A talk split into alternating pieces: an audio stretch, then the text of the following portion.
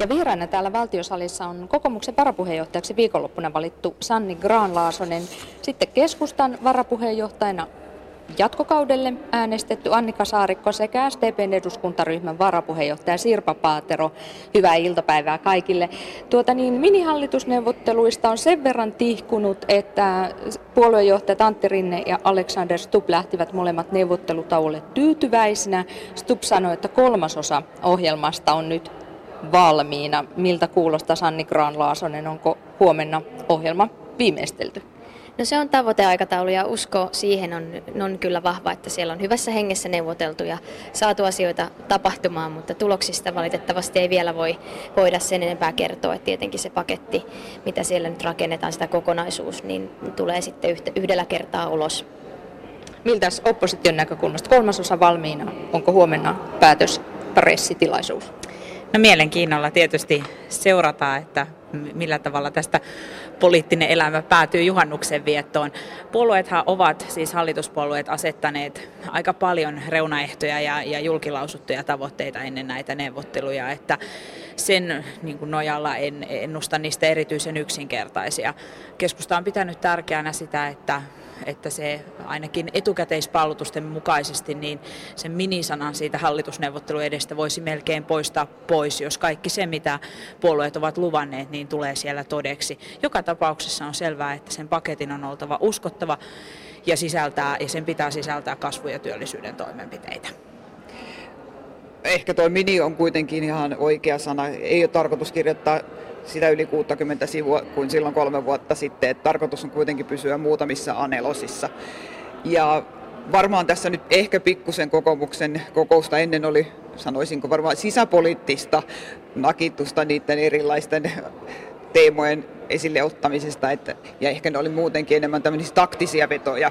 Mä uskon, että siellä porukat, jotka tällä hetkellä neuvottelee, niin kyllä pääsee niistä ihan yhteisymmärrykseen, ja tästä on varmaan luotu ehkä suurempikin hässäkkä olo kuin se, mikä oikeasti on. Eli Kun... niitä NATO-puheita ja niitä rakennepaketin purkamispuheita, joita Rinne ja Stubb esittivät, ne ei ollut tarkoituskaan niin vakavasti ottaa. Näissä neuvotteluissa, niin, niin kuin on puhuttu minihallitusneuvotteluista, niin ää, oleellista on se, että me pystytään viestimään sekä taloudellista että poliittista vakautta ja ennustettavuutta, eli sitä, että, että kehyspäätöksistä ja rakennepaketin päätöksistä pidetään kiinni. Ja, ja tot, tässä on nyt kysymys vaan siitä, että me päästään tässä niin kuin nopeasti alkuun niin, että me saadaan tällä kaudella vielä aikaiseksi tärkeät lainsäädäntöhankkeet ja päätökset. No niin, Alexander Stubb sanoi, joka tätä hallitusta kasaa, että tämä on toteutushallitus. Sanokaa kaikki, että mikä on tämän uuden hallituksen tärkein teko? Mitä sen aivan välttämättä, mitä konkreettista sen aivan välttämättä pitää keväseen mennessä tehdä? Älkää sanoko ympäripyöreästi, että tukea talouskasvua. Tässä neuvottelussa on tärkeää se, että me saadaan liikkeelle työllistäviä hankkeita. Työttömyys ei saa kasvaa tästä enää yhtään, vaan sen on mentävä toiseen suuntaan. Ja sitten toinen asia on tietenkin sote. Nämä on ne kaksi isoa. Rahaa elvytykseen ja sote. Kyllä. No näistä tietysti voi olla samaa mieltä. Peruslähtökohta pitää olla se, että se ohjelma on siinä määrin uskottava juuri näin, että se luo talouden ja, ja poliittisen ilmapiirin vakautta. Sen pitää olla todellinen. Suomella ei ole varaa siihen, että me odottelemme vain seuraavia vaaleja, jos niitä ei kerta nyt Mutta mikä yksittäinen pitää. teko? No kyllä me olemme keskustassa jätetty maanantaina, kun puolueet kaikki kutsuttiin koolle, niin tämmöinen 12 kohdan lista, jossa on pääsääntöisesti ihan kustannusneutraalia esityksiä, mutta ajat ajatuksemme siitä esimerkiksi, että lapsilisäleikkaukset pitäisi arvioida uudelleen, samoin oppivelvollisuusien nostaminen, mutta myös sellaisia konkreettisia isoan järeämmän luokan asioita, kuten Infra Oy liittyen näihin tiehankkeisiin ja muihin isoihin investointeihin ja kasvurahasto yritysten tueksi. Ne ovat meidän pitkäaikaisia tavoitteita ja niitä ei yksin keskusta omista, vaan tämäkin hallitus saa ne toteuttaa suomalaisten parhaaksi. No miten sote- ja eläkeuudistus, jota niin kuin ulkopuoliset asiantuntijat pitävät ehdottomasti tärkeimpinä? No ilman muuta sote uudistusta puolueiden puheenjohtajat ja heidän niin kirjoittamansa sopimus ohjaa henkilövaihdoksista huolimatta. Tästä keskusta lähtee ja mielellään käy neuvotteluja, että kaikki se mitä on sovittu, niin jatkossakin pitää. Siihenkään meillä ei ole varaa, että tätä asiaa jätettäisiin roikkumaan seuraavien vaalien yli. Mitä tulee eläkeuudistukseen, tämä hallitus on jättänyt sen nyt työmarkkinajärjestöjen hoidettavaksi Ja mielenkiinnolla seuraan, miten esimerkiksi sosiaalidemokraattien uusi puheenjohtaja, joka jossakin haastattelussa taisi viitata siihen, että se ikään kuin sopiikin, että loppuun asti sen vie kaksikanta. Toivotaan, että näin voidaan elää, mutta itse näen, että kysymys on niin suuri kokonaisuudistus, että sitten hallituksenkin on tultava siihen mukaan, jos valmista ei kuulu. Mutta toivoa tietysti on, että kaksikanta sen hoitaa. Kysyn tässä välissä, että, että SDP vaatii siis tämän elvytyspaketin kasvattamista 600 miljoonasta, joka on siis tämä tällä hetkellä sovittu. Kuinka paljon kokoomus on valmis kasvattamaan elvytyspakettia? Sanne Granlaasonen, kokoomuksen varapuheenjohtaja. Nyt ne neuvottelut on siellä käynnissä ja pidän itse tärkeänä sitä, että me puhutaan nimenomaan kasvun luomisesta.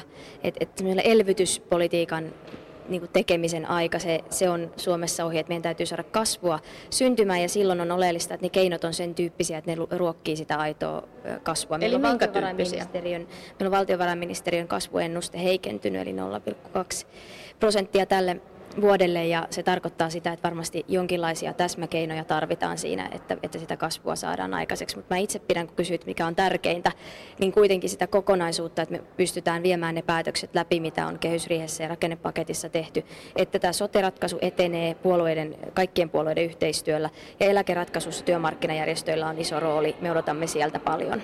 Mutta miten elvytysrahat pitää käyttää homekouluihin, teiden rakentamiseen vai mitä Sanni Graasonen, äh, tarkoitat?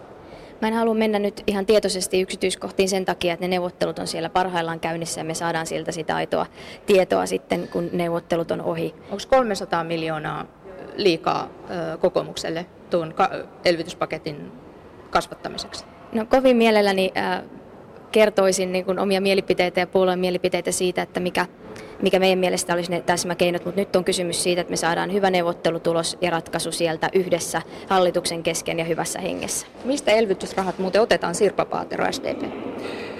Meillä on varmaan kaksi mahdollisuutta ja mä luulen, että molempia käytetään. Toisaalta kehyksen sisältä on mahdollisesti siirroilla tehtävissä jotakin liikkuja. Ja sitten niin kuin tässä nyt jo tälläkin viikolla olleessa lisätalousarviossa, niin valtion omaisuuden myynnillä, eli kehyksen ulkopuolelta. On myöskin erilaisia rahastoja, ARA on käytetty aikaisemminkin, nytkin on lisätty valtuuksia asuntorakentamisen puolelle. Ei makseta velkaa niin nopeasti takaisin kuin aiottiin. Mä vielä sanon tuohon äskeiseen, että, että siellä on kaksi versiota. Me lisätään näillä vaikka yritystuilla tai verokysymyksillä sitä kasvua, mutta me tarvitaan niitä nopeita työllistäviä toimia, joita on vaikkapa sen infran rakentaminen tai niin kuin äsken toimittaja mainitsemat homerakennusten korjaukset ja muuta. Ja niitä molempia tulee tehdä. Ja rahat siitä velanmaksusta, eli ei makseta velkaa niin nopeasti. Tämähän tarina menee niin, että siitä 1,9 miljardista, joka nyt on ollut puheissa jo tässä kohtaa, niin se 1,3 on niin, että ei oteta sitä määrää lisää velkaa eihän, eihän ole olemassa sellaista mahdollisuutta, että me maksettaisiin sitä määrää pois. Ja nyt sitten se 600 miljoonaa on tähän elvytykseen ja kasvuun. Ja nyt sitten katsotaan, kuinka paljon pystytään vielä lisäämään sitä 600 miljoonaa. Ja sitä summaa ei ole vielä kellään. Niin tosiasiahan on se, että puolueet yhdessä tuossa alkutalvella linjasivat, että, että kaikki täällä on sitoutunut siihen, että, että Suomi ei voi elää velaksi loputtomasti. Ja, ja jonkin verran puolueet näyttävät nyt eroavan siinä, että milloin tuo suhde olisi järkevää taittaa. Ja, ja se on vaikea tavoite. Ja ajattelen niin, että koko tämä keskustelu, tuossa Sirpa Paatero viittasi siitä, että voidaan tehdä kehyksen sisäisiä siirtoja. Niin varmasti voidaan, se on se yksi ratkaisu, mutta onhan tässä sinänsä varsin eriskummallinen tilanne, että nuo kehykset, joissa tässä nyt viitataan, eli tämä iso raami valtion rahoille, ne oikeastaan juuri viime viikolla hyväksyttiin täällä eduskunnassa. Ja nyt elämme tilanteessa, jossa se taas avataan uudelleen, että kun aikaisemmin tässä puhuttiin poliittisen vakauden viestimisestä, niin nämä henkilövaihdokset ovat kyllä nyt tuomassa tilanteen, jossa ei oikein vakautta ja jatkuvuutta näytä syntyvän. No puolustukselle puheenvuoro oli Sanni Granlaasosen. Nyt on tärkeää se, että kehyspäätöksistä nimenomaan pidetään kiinni ja pysytään kehysten sisällä. Ja, ja se mitä sanon, niin haluaisin palauttaa tätä keskustelua myös tähän isoon kuvaan nyt. Eli niin, niin tämä on iso toimenpiteiden sarja, jotta me pystytään myös viestimään sitä poliittista ja taloudellista vakautta ja ennustettavuutta. Että kyllä ää, sanoisin, että, että se tärkein asia kuitenkin on se, että me saadaan tälle uudelle hallitukselle, joka nyt aloittaa, niin sellainen alku, että siinä on yhteinen tahtotila kaikilla jatkaa nämä tärkeät uudistukset ja rakennepaketit maaliin. Tässähän ei ole tarkoitus keskustalle vastauksena niin repiä mitään koko kehyspakettia, vaan ihan normaalisti me tehdään hallituksessa nyt linjauksia, mihin budjettineuvotteluissa elokuussa sit satsataan rahaa tai mihin ei satsata rahaa. Et tähän on ihan normaali politiikan logiikka, että tehdään ensin linjaukset, poliittiset tahtotilat ja sen jälkeen ne tehdään konkreettisiksi lakiesityksiksi tai budjettisummiksi. Ja sitä ollaan nyt sitten tietenkin nyt tänään mohtimassa tuolla puheenjohtajiston kesken, että mitkä on ne tahtotilat ja sitten ne konkretisoituu sitten budjetissa. No niin, no sitten toinen kiistanaihe päähallituspuolueiden kesken on oppivelvollisuusiän nosto 17 vuoteen. Kokoomuksen uusi puheenjohtaja Alexander Stubb sanoi siellä Lahdessa linjapuheessa, että tuo päätös voitaisiin perua, mutta tänään esimerkiksi politiikan tutkija Erkka Railo arvioi, että ei tämä asia kokoomukselle tärkeä ole, että kokoomus tässä vain keräsi vähän pelimerkkejä, että neuvotteluissa sitten kokoomus voi vaatia demaria, demareita jo, joustamaan jostain asioista, jos kokoomus antaa tässä asiassa periksi. Oliko Sanni Graan-Laasonen kyse ihan tällaisesta neuvottelutaktisesta avauksesta? Ei, että sillä meidän kokoomuksen puoluekokouksessa meidän puoluekokousväki äänesti niin, että, että se kanta on se, että me uskomme, että on parempiakin keinoja puuttua syrjäytymisen, eh, ehkäistä syrjäytymistä. Mutta se, mitä liittyy tähän niin tämän päivän neuvotteluihin, niin totta kai se on myöskin näitä asioita, joista mä en nyt pysty sen enempää avaamaan. Että me ollaan ainoastaan todettu etukäteenkin, että meille on tärkeää se, että pysytään siinä sovitussa kehyksessä, mikä tämän osalta on se 15 miljoonaa euroa. Kokoomus ja myös keskusta niin vastustaa tätä oppivelvollisuusien nostoa ja, ja tuota, esimerkiksi OAJ, opettaja ammattijärjestö, moni ihmettelee, että, että että jos halutaan auttaa joitakin tuhansia koulupudokkaita syrjäytymisvaarassa olevia, niin miksi tehdään tällainen koko ikäluokkaa koskeva toimenpide?